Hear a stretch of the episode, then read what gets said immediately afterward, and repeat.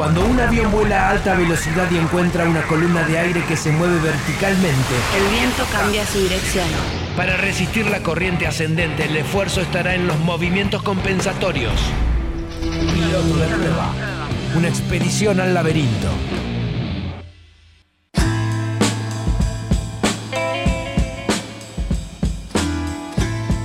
Bueno, por supuesto el tema central de esta mañana sigue siendo el golpe de Estado en Bolivia. Aquí en La Plata va a haber una concentración a las 11 eh, y van a salir varias delegaciones en micro, en tren, hacia la Embajada Boliviana en Buenos Aires. Eh, hay una movilización de repudio al golpe de Estado. Eh, desde ATECONICET se repudia el golpe de Estado perpetrado por las fuerzas militares y reaccionarias contra el gobierno legítimo de Evo Morales y eh, desde el CONICET de La Plata están alertando sobre la escalada de violencia desatada contra el pueblo boliviano y sus organizaciones y también denuncian la complicidad del gobierno argentino de Mauricio Macri con la estrategia golpista. Por eso invitan a movilizar al obelisco de Buenos Aires a partir de las 13 horas eh, y repudiar el golpe de Estado en Bolivia. Bueno, vamos a saludar a Andrés Estañaro, que es profesor de Historia Americana en la Facultad de Humanidades y miembro de la Junta de ATE CONICET. ¿Qué tal, Estañaro? Buen día.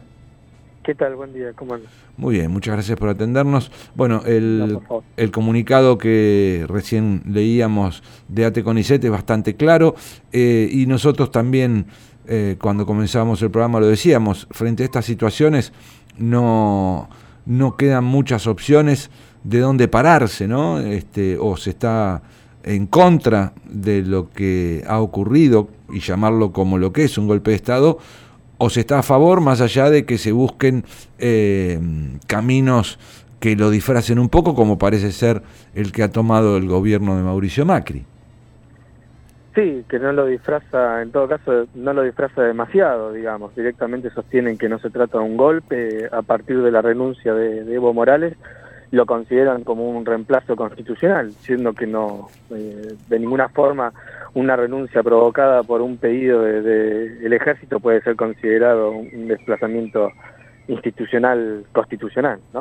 así es. Eh, pero bueno, eh, sí, la verdad que muchísima preocupación, no simplemente por lo que ocurre en Bolivia, lo que ocurre en la región en general, este, porque es una reacción clara, digamos, a, eh, un cambio de rumbo en el continente, en donde Bolivia se había logrado sostener eh, durante esta noche neoliberal, se había logrado sostener este, con eh, demostrando, digamos, un, modelo exitoso de, crecimiento que no estaba ligado a las fuerzas de la derecha, ¿no? Claro. Eso es este, importante analizarlo, ¿no? Porque, eh, bueno, se toma como excusa un proceso electoral, el último, con algunas dudas en lo que fue el escrutinio, pero eh, aquí, y, teniendo en cuenta esto que nos señalabas del proceso de crecimiento económico que tuvo Bolivia durante este tiempo, eh, de Evo Morales como presidente. Eh, evidentemente las fuerzas que motivaron el golpe de Estado tienen que ver con un odio racial, un odio de clase.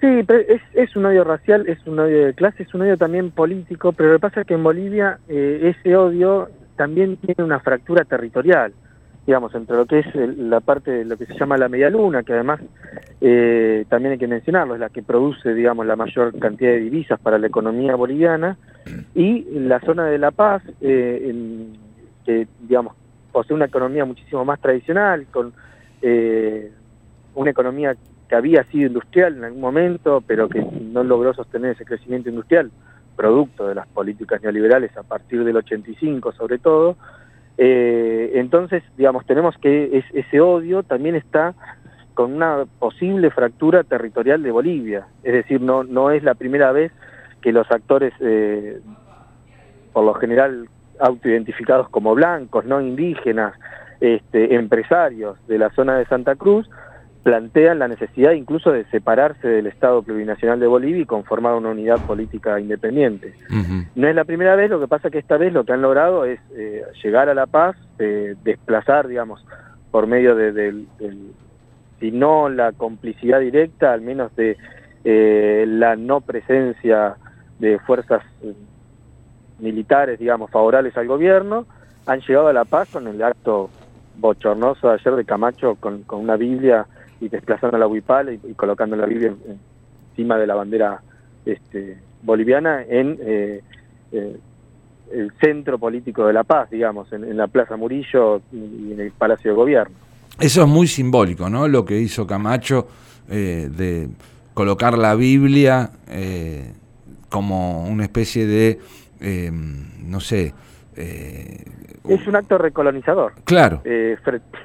ni más ni menos, digamos, frente a, lo que desde fines de los 90, con una emergencia fuerte de la identidad indígena y movilizada y, con capacidades organizativas, con la búsqueda, digamos, de una bueno, lo que podríamos incluso denominar la verdadera Bolivia en relación a, la densidad demográfica que tiene los pueblos originarios en, Bolivia, eh, esto es un proceso de recolonización, digamos, de la reinstauración de, una Bolivia dominada por los blancos, por una minoría eh, católica, pero también con vinculación con iglesias eh, protestantes. Parece ser el otro denominador común de estas derechas regionales, ¿no? La, presencia ahí religiosa.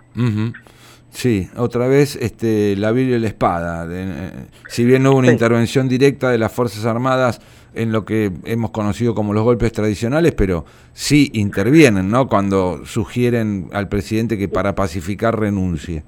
Que renuncie, sí, desde ya, desde ya. O sea, eh, mm, no hace falta a veces tener el tanque en la calle, la amenaza del tanque, eh, por más que ahora queramos verlo como un, un golpe blando o que se quieran comparar con otros golpes que hubo en la región, eh, lo cierto es que la amenaza militar es concreta y no, no se trata de una sugerencia realizada por un actor civil, no, se trata de la sugerencia de aquellos que tienen en su mando tropas con armas. Eh, eh, no, es un dato menor, digamos, ese, esa es la ecuación que cambia, el, es el dato que cambia la ecuación, digamos, porque uno después se pueden trazar diferentes variables sobre si el apoyo popular, el no apoyo popular de Evo, incluso las últimas elecciones, el, plebiscito que se había realizado sobre las posibilidades de su reelección y demás.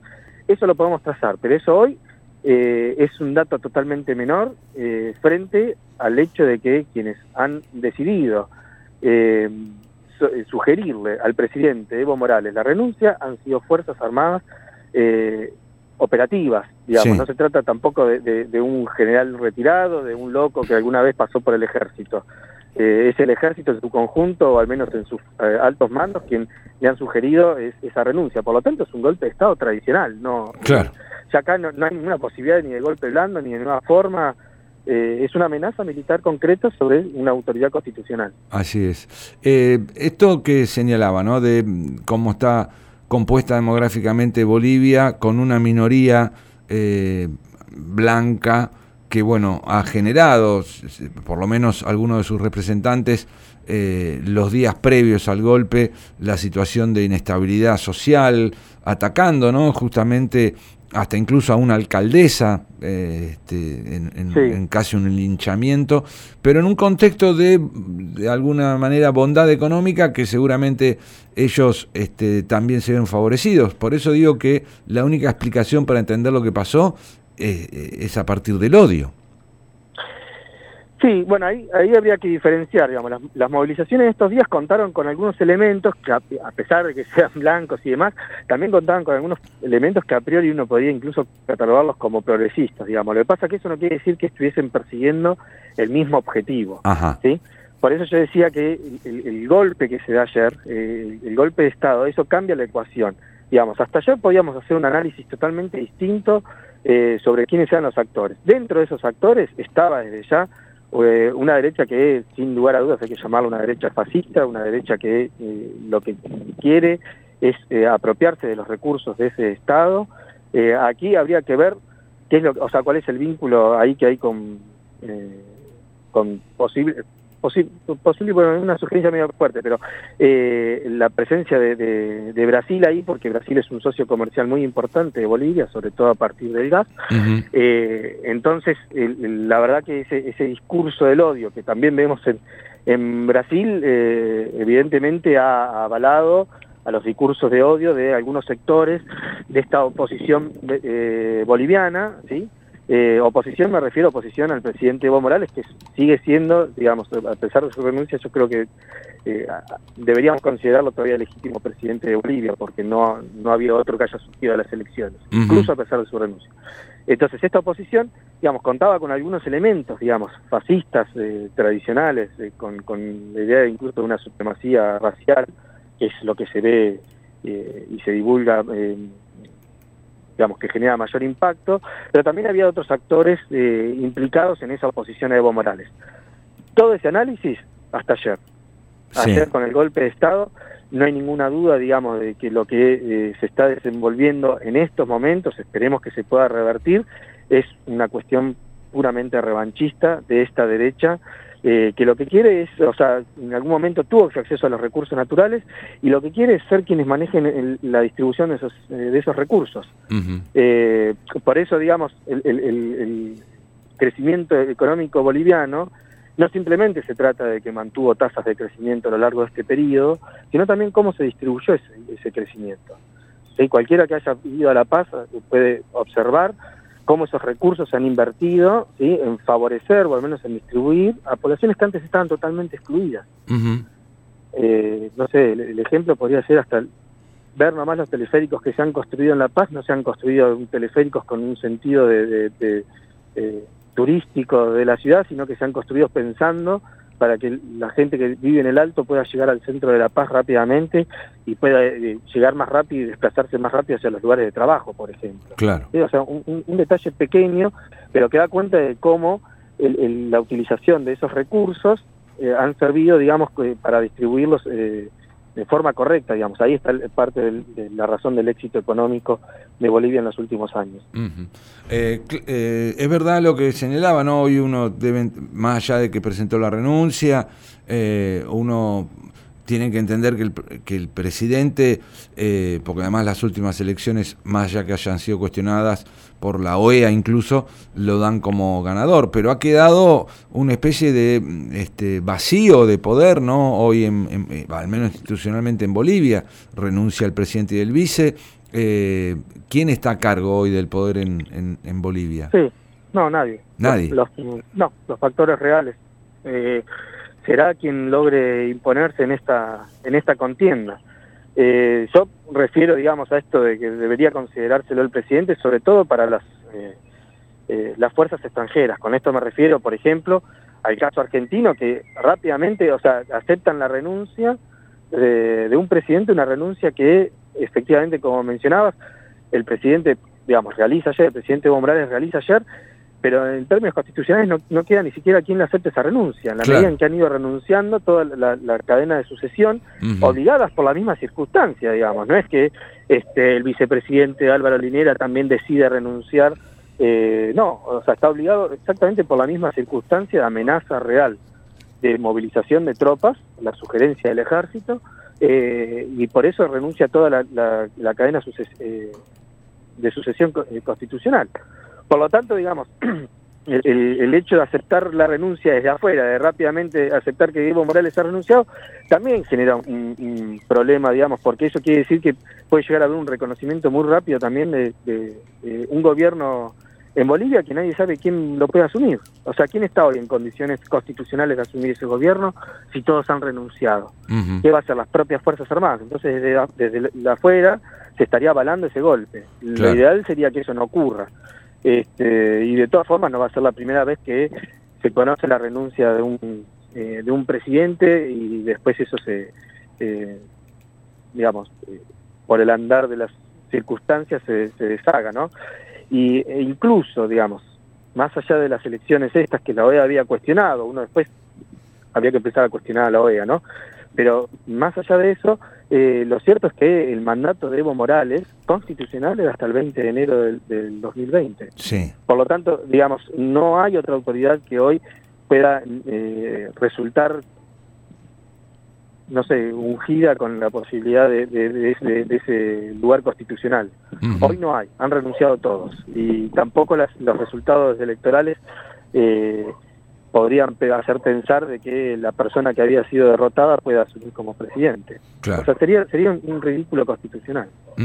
Eh, bueno, y enfrente tenemos a uno de los que motorizaron toda esta situación, eh, em, Luis Fernando Camacho, ¿no? que em, viene de una familia ya bastante, eh, de alguna manera, vinculada a la producción de azúcar en Bolivia.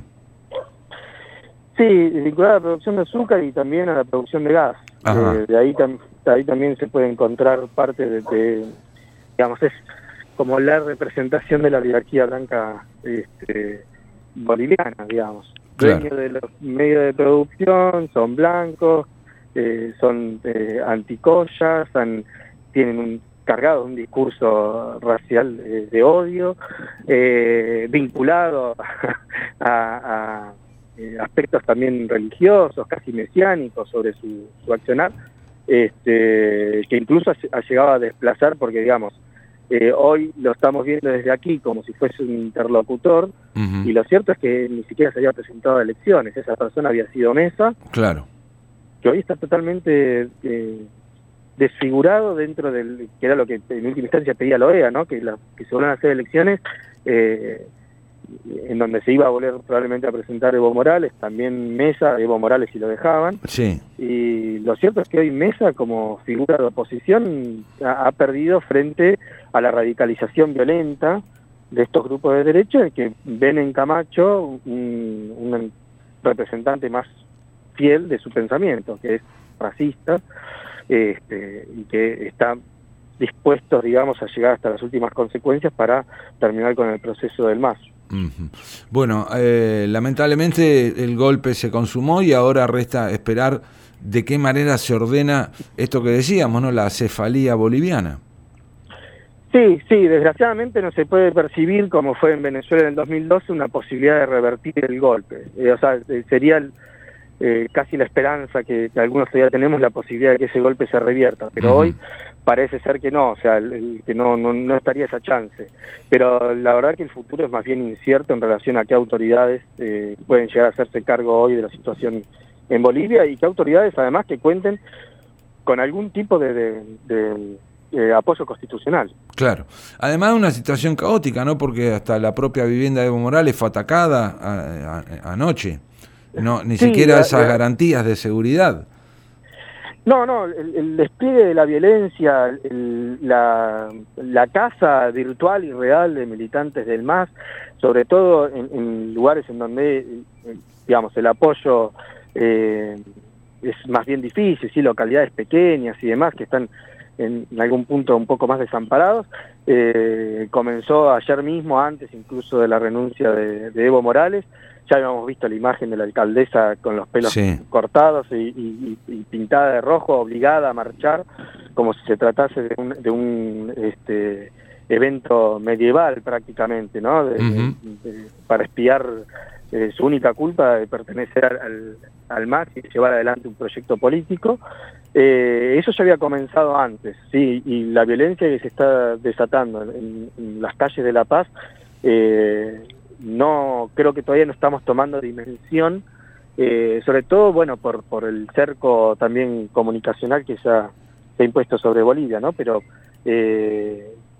es, la verdad que es un futuro, un panorama más bien oscuro.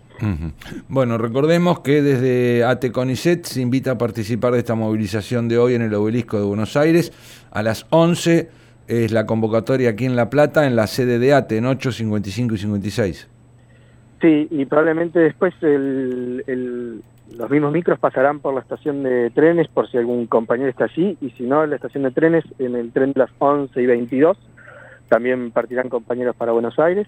Eh, hay diversas convocatorias, los que estén interesados en ir, es fácil de rastrear, adultos creo que también ha dispuesto eh, algún tipo de, facilidad de transporte desde Plaza Italia, eh, con la idea de juntarnos a las 3 en el obelisco y después eh, marchar a la Embajada de Bolivia. Muy bien, eh, Andrés, muchísimas gracias por estos minutos. Gracias a ustedes. Hasta luego. Andrés Estañaro, profesor de Historia Americana en la Facultad de Humanidades, miembro de la Junta de ATE CONICET. Eh, recordemos invitan a participar de esta movilización que partirá desde el obelisco Buenos Aires hasta la Embajada Boliviana. A las 11, en unos minutos, sale el micro de ATE en 8.55 y 56, va a pasar por la estación, desde donde 11 y 22 también parte un tren. Eh, hay muchas movilizaciones, muchas organizaciones que convocan a esta movilización eh, y muchas mm, organizaciones sindicales que siguen repudiando el golpe de Estado, como por ejemplo la Federación Argentina del Trabajador de las Universidades Nacionales, FATUN, que nuclea, entre otros, por supuesto, a ATULP. Universidad 1075. Solo se trata de escuchar.